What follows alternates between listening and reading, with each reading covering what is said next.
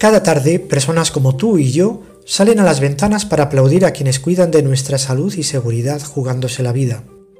Gesto lleno de agradecimiento. Seguro que detrás de esos aplausos no solo hay admiración, sino también el deseo de hacer cada uno algo importante por los demás. ¿Cuántas veces nos habrá sucedido a ti y a mí que pensamos en lo que nos falta y no tanto en el bien que podemos hacer? No se trata de grandes gestos, ahí en tu casa, con tu familia, con quienes están solos o peor lo pasan, siempre podrás hacer algo.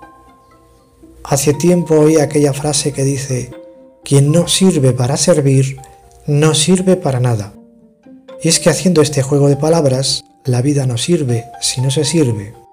Hay mucha gente anónima ayudando como quien se acerca a sus vecinos ancianos para traerles la compra o las medicinas y tantas otras iniciativas. La vida es un regalo para entregar. Mi aplauso para tantos héroes anónimos. También para aquel hombre que durante más de 30 años pasa su vida haciendo el bien.